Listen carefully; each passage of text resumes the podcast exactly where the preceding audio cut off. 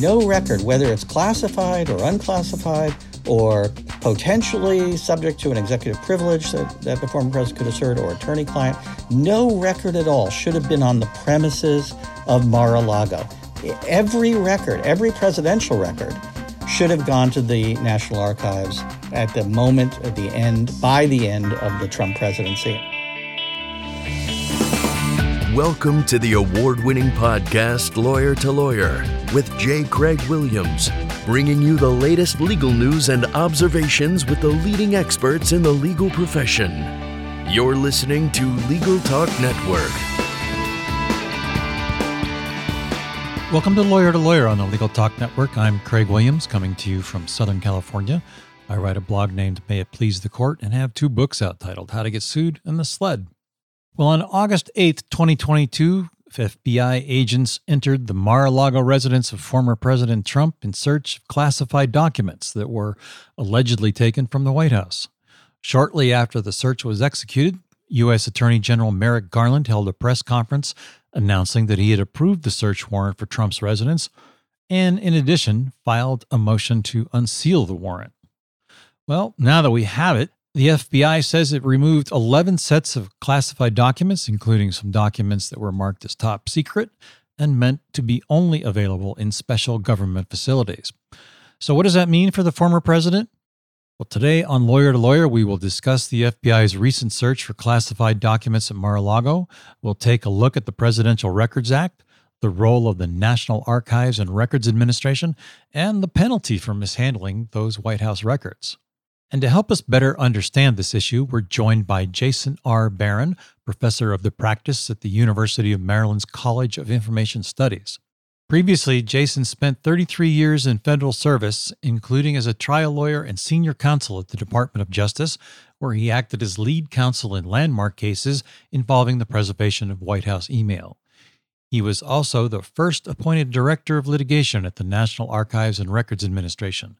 Jason recently appeared on CNN's New Day program and in a piece for the Washingtonian discussing today's topic. Welcome to the show, Jason. Uh, thanks very much, Craig. Pleasure to be here. Thank you. Can you give us a little bit of background about the National Archives and Records Administration and its responsibilities as it relates to the Presidential Records Act? Well, the uh, Presidential Records Act was passed in 1978, and it applied to all future presidents uh, from Ronald Reagan on the act informs the president of his records management responsibilities uh, for his term in office. But when a president leaves office, the legal custody of all of the records of the White House goes to uh, the Archivist of the United States on behalf of the National Archives. And the National Archives and Records Administration is a federal agency that has as its mission record keeping responsibilities and guidance for the entirety of government. But it also maintains presidential libraries and all White House records that come into its legal custody after a president leaves office. Who do the records actually belong to while the president is in office? And he's like right now, Biden is generating a bunch of different records. So they belong to President Biden or do they belong to the people? This is a great question. Under the Presidential Records Act, things changed. Historically, from George Washington up through Richard Nixon, uh, presidents themselves owned their records. They're basically private papers that they could take home with them and do with what they wish. Because the Presidential Records Act was forward looking, it didn't include Carter and Ford. But after Ronald Reagan on, the records of the White House are the American people's records. They're not a president's records. So President Biden, not his records. Former President Trump, not his records. They go, as I said, in the legal custody of the National Archives. They're stored there, both paper records and increasingly hundreds of millions of electronic records. And they are accessible under the Freedom of Information Act after a little bit of time passes after a presidency. So it's definitely the American people's records. Well, right now, if we wanted to go back and take a look at some of presidential records in terms of the time that they become available, what records would we be able to look at? So the statute itself allows the archivist five years after a president uh, leaves office to essentially collect and organize records that have come into the legal custody of NARA at the National Archives. But after that time, you can file a FOIA request, and archivists are opening records irrespective of litigation or FOIA requests or anything else. And so, going back, uh, presidential libraries, as far back as Herbert Hoover and Franklin Roosevelt, well, those records are open. Um, as you get increasingly, you know, more recent presidents, there's a certain percentage of records that haven't yet been opened yet because there's so many millions and tens of millions or hundreds of millions of records and only a, you know a, a smaller staff at the archives and presidential library uh, dedicated to them. Uh, President Obama opted to have all of his records digitized, and that project goes on, and so they will be available both just with being opened uh, through NARA as well as um, you know for Freedom of Information Act requests. But it's really very important that you know NARA functions both as you know a preservation body. Uh, its mission is preservation, but also ensuring that that uh, there's access uh, to historical records, and that includes White House records. So we've heard a lot about President Trump's tendency to rip up records and throw them away and flush them down the toilet. Is that legal? And what do we do about that? So it's definitely not consistent with the Presidential Records Act. And frankly, it does raise questions in many people's minds as to whether it's a violation of, of the criminal code in various respects to destroy government records, White House records. It's certainly something that is uh, unusual and needs to be seriously looked at. Uh, in terms of what one does about it, uh, the I, I, must say that the Presidential Records Act itself allows presidents to basically uh, manage their collection of materials without judicial oversight. There's been a number of cases that have tried to get at um, uh, presidents to comply with various aspects of record keeping laws, and and they've been brushed back by the courts on standing principles that it's just the president cannot be um, subject to suit. But in the larger sort of court of public opinion and Congress, whatever, there are obviously uh, oversight that is possible if scandals arise. And you know, White House counsel is involved in responding to them. Uh, beyond that, it, it is it's extremely unfortunate to hear stories of a president destroying or mutilating or or uh, ultimately removing records. Well, when it comes to scandals, we have a lot to talk about. Uh, probably too long for this podcast, as we've talked about beforehand. But you have a president here who kind of had a shocking, I say shocking in the sense of unusual. I'm not aware of any president's house that's been under a search warrant before for public records. What what are your thoughts about how this whole thing came about, the search warrant into Mar-a-Lago? Well, it's all public reporting. I don't have a line into the actual people that have been, you know, on the ground of this. The uh, archive staff is extraordinary. And at some point after January 20th, 2021, when the archives inherited these you know, vast amounts of records from the Trump White House, there must have been a determination that some key records that were well known and reported on were not uh, found. Uh, or there's some queries about them and and you know unsatisfactory answers. I, I'm speculating here, but records like what former President Trump called his love letter, you know, from the North Korean dictator, and and uh, and others, uh, you know, the great Sharpie incident about hurricane, and maybe others that are that are you know really well known. They didn't seem to be present in any of the collections, which usually have finding aids from the White House Office of Records Management or otherwise, and so uh, very expert people probably noticed some anomalies uh, early on and started to have conversations through, I'm sure, the general counsel's office and high level people at, at the National Archives uh, with the former president's staff. Hey, you know, what's going on? We don't see these records. Do you have them? I don't know the tenor of those conversations. We can all speculate. But at some point, the archives was successful in having 15 boxes of records sent back to them from Mar a Lago and at that point, it seems from public reporting, it seems pretty clear that the archivists looked at the materials in the boxes, made inventories, and saw that uh, a number of those materials were classified um, at various levels, um, and and that set off alarm bells. They contacted the FBI, and from there, the FBI engaged in further conversations, including not just conversations, but a subpoena for uh, records at Mar-a-Lago, which, uh, from public reporting, apparently was not responded to in any substantive way. And, it, and that all is the background to a search warrant. And, and this is an extraordinary circumstance. I, you know, it's never before has a search warrant been you know, ginned up uh, for a former president.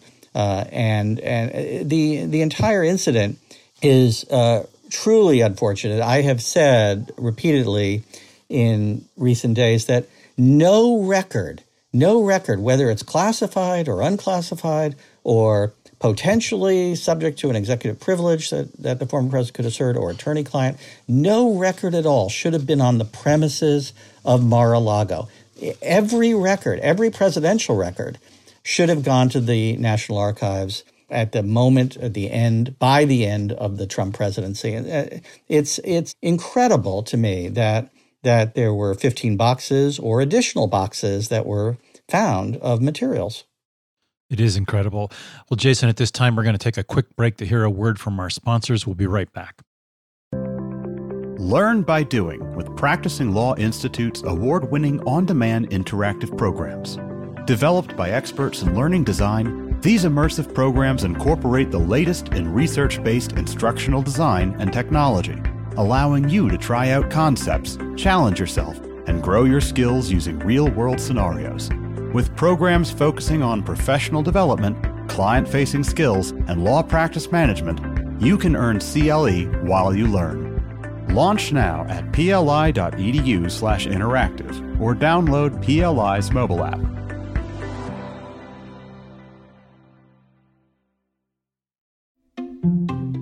Filing court documents, serving legal papers, collecting electronic signatures, all critical parts of the litigation process yet ones that are time consuming and error prone. But what if you could do more straight from your case or document management software?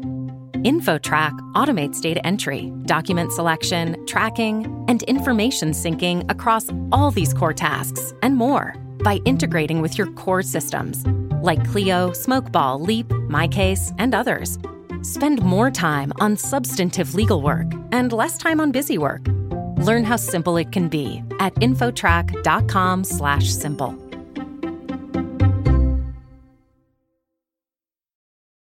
And welcome back to Lawyer to Lawyer. I'm joined by Jason R. Baron. He's professor of the practice at University of Maryland's College of Information Studies.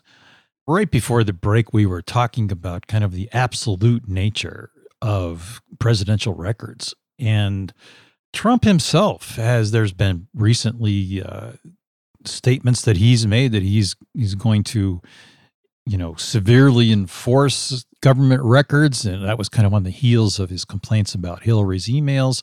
He also upped uh, signed into law a, a new revision to an act that increased the penalties for for the type of thing he's just done and you've just described take a leap for a moment you know let's talk about what the enforcement's going to be here. You know, we had Rosenthal's were executed. We've had people recently put into jail for long periods of time.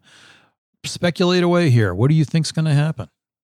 Right. Well, this is something that yeah, truly is speculative because none of us know what the Department of Justice next moves are, but it's been certainly widely discussed that there are various statutes that are at play, uh, statutory provisions under Title 18 of the U.S. Code, the Criminal Code, that relate to the removal of records, whether they're classified or not, and the removal of uh, records that involve uh, national security concerns.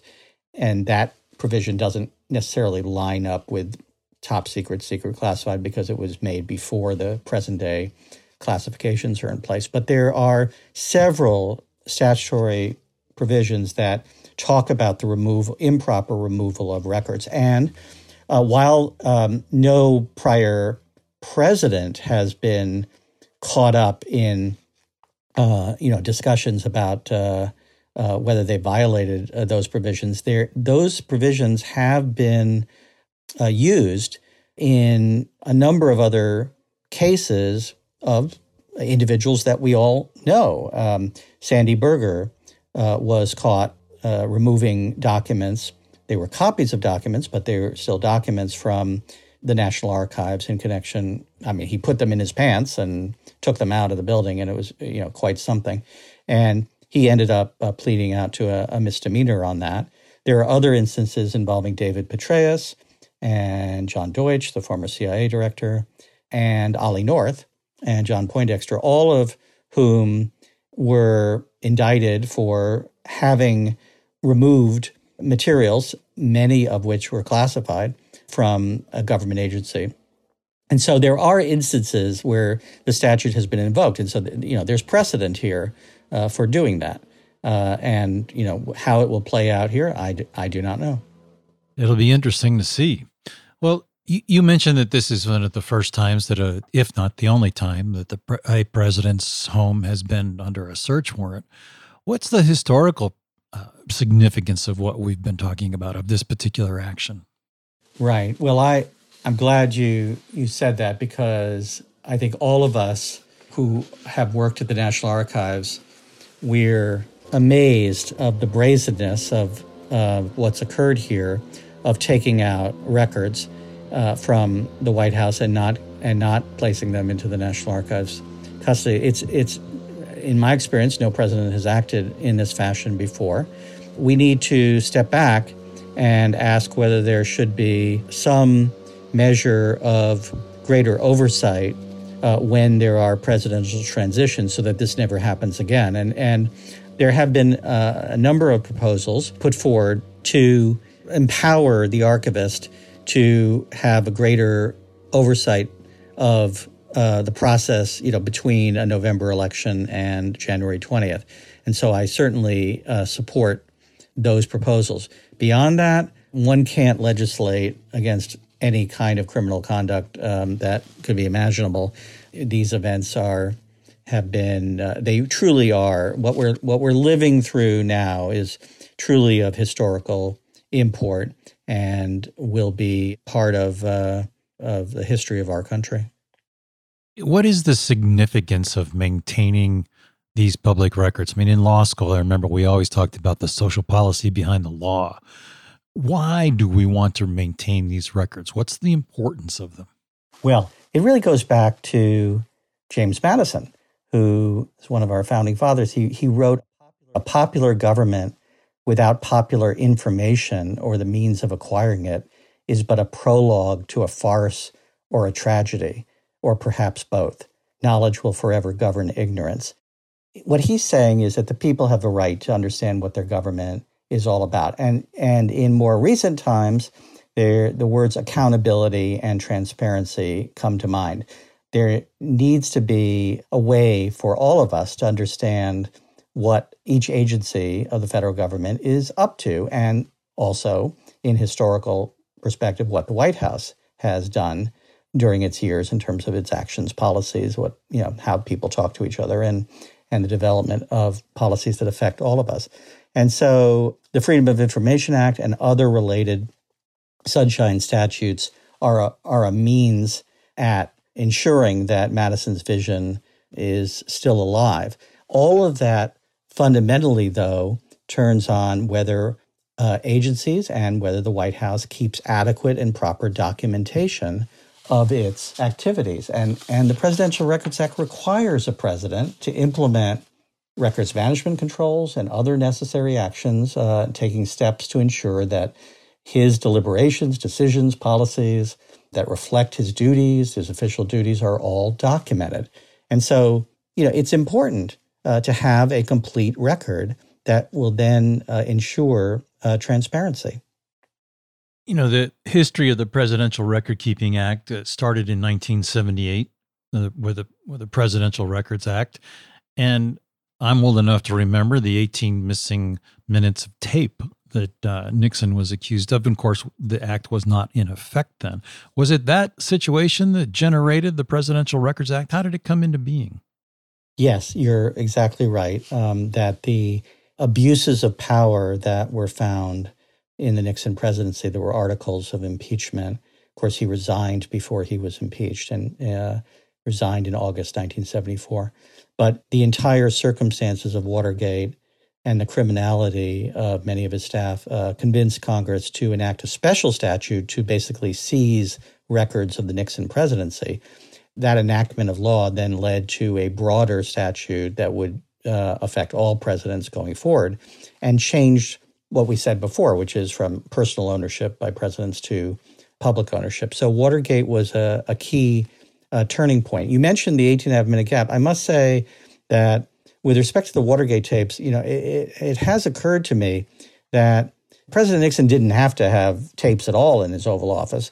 He did a much larger job of that in terms of maintaining tapes, a uh, broader uh, um, number of tapes than any prior president. Although there had been some tapes in in uh, in, for example, President Kennedy, Johnson, and even Roosevelt, uh, uh, some recordings in the Oval Office. But Nixon's was, you know, every day and in multiple places, and um, a huge amount of tapes came of that. And he caught himself up in in having those materials. It seems to me that the present scandal also is one of the former president's own making. Um, he certainly there was no there was just no need to take any records out of the White House and bring them to his private residence because under the Presidential Records Act, he has the right to review his records of his presidency. The archives would have been just fine with taking requests from the former president or one of his representatives to go look at and, review uh, records. Now, if they're classified, there would have to be special clearances and special procedures, and there are restrictions on how to review. But you know, he certainly has that right, and so it's a it's sort of a, it's very much a self inflicted injury. Let's talk about that. That's probably my second most favorite question that I wanted to ask today. And that's the range of excuses that we've heard from Trump about why he took it to oops to I took it home to review for work. Based on the excuses that you've heard or seen or read in public reporting, are any of those valid excuses for taking documents from the White House? No. Uh, I've emphatically said that uh, in multiple forums. Um, and I said it earlier here right. that no record should have been taken to Mar a Lago. The excuses that I've heard, or the defenses or whatever, include that some of them were executive privilege, subject to executive privilege, which a president and a former president can certainly assert as shield from from uh, public access. And and we saw the executive privilege arguments played out spectacularly and you and uh, in a novel way when uh, earlier uh, this year the January 6th Commission uh, wished to have documents from the National Archives that were White House records. Uh, President Trump objected on executive privilege grounds to some of them being released. President Biden said, "Go ahead and release them." He he waived executive privilege, and that conflict ended up in court and all the way to the Supreme Court. Uh, which allowed uh, the Congress to to get those records. But so former President Trump certainly has the right to assert executive privilege uh, on any batch of records. What he doesn't have the right to do is take the records to, you know, out of where they should be, which is the National Archives, and somehow unilaterally say that they're privileged and therefore not give it out. In fact, that really can't be done because the incumbent president, by law, has a right to weigh in with their opinions, as President Biden did in this earlier instance. And so that doesn't work. Uh, nor does attorney client work nor does any other privilege you can think of work as a defense as to why one wouldn't give back records when they're found. You can certainly have, you know, you can assert one's rights as a former president when access requests come in. But uh, there's a well-known procedures and protocols for doing that. And here they, they certainly have never been followed. And so there really is no, there's just no excuse. I, I guess one more thing, which would be classified records. And here it's extremely problematic.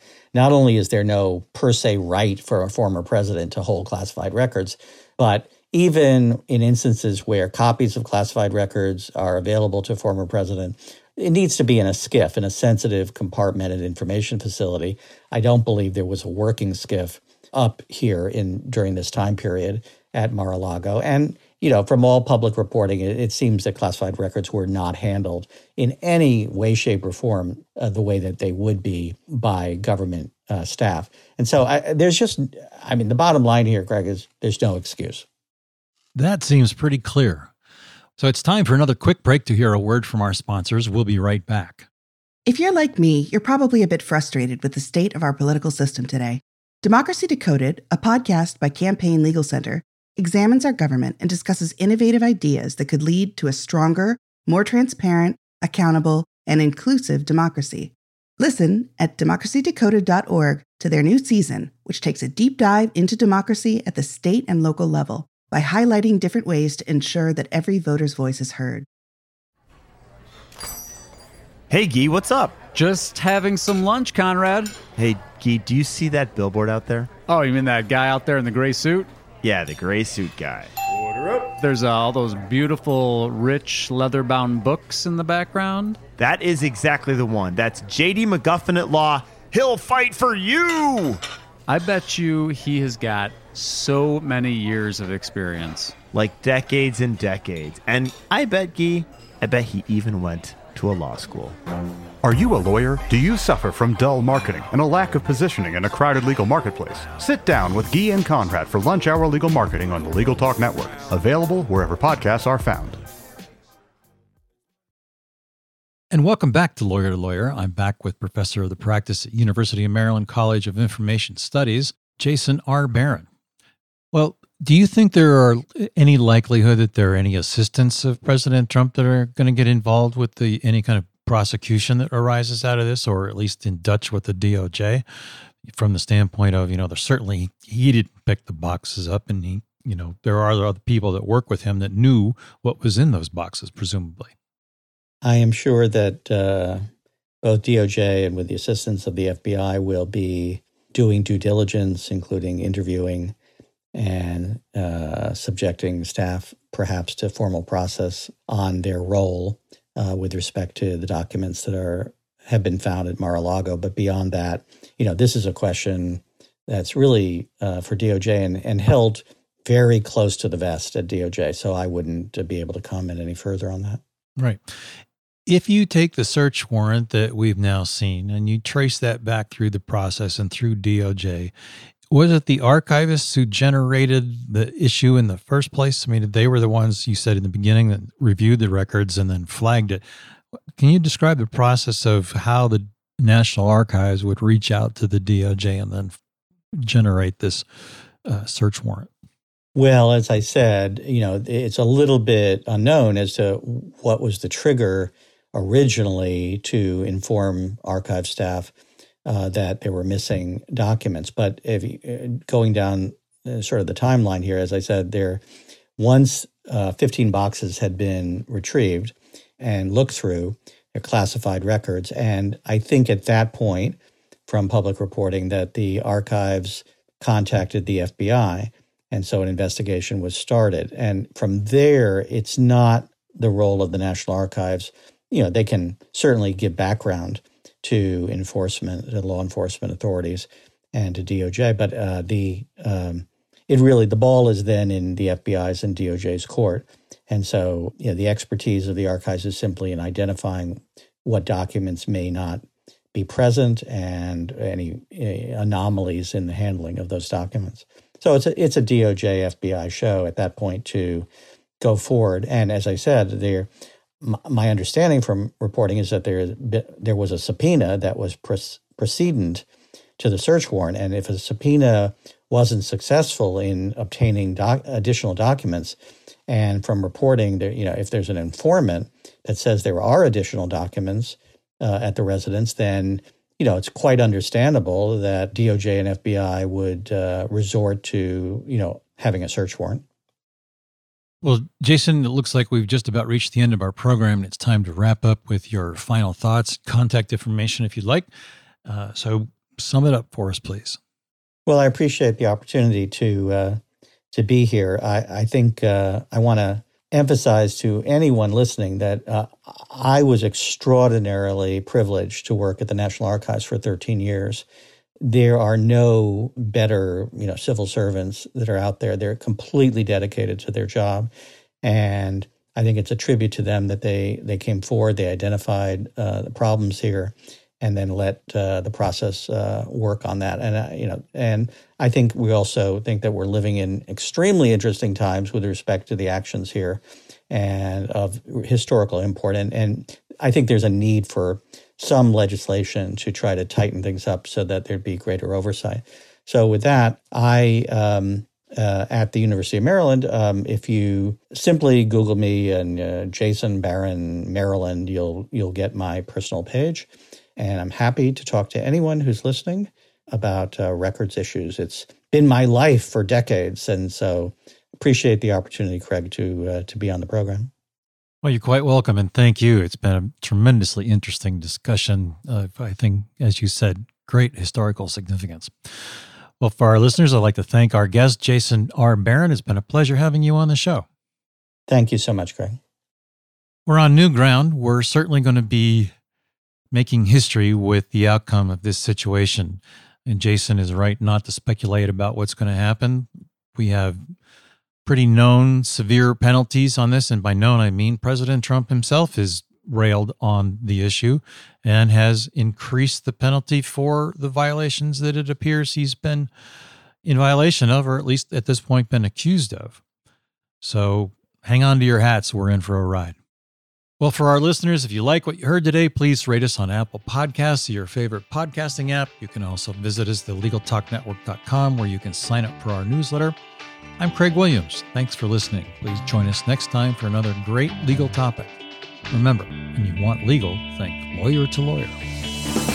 Thanks for listening to Lawyer to Lawyer, produced by the broadcast professionals at Legal Talk Network. Subscribe to the RSS feed on LegalTalkNetwork.com or in iTunes.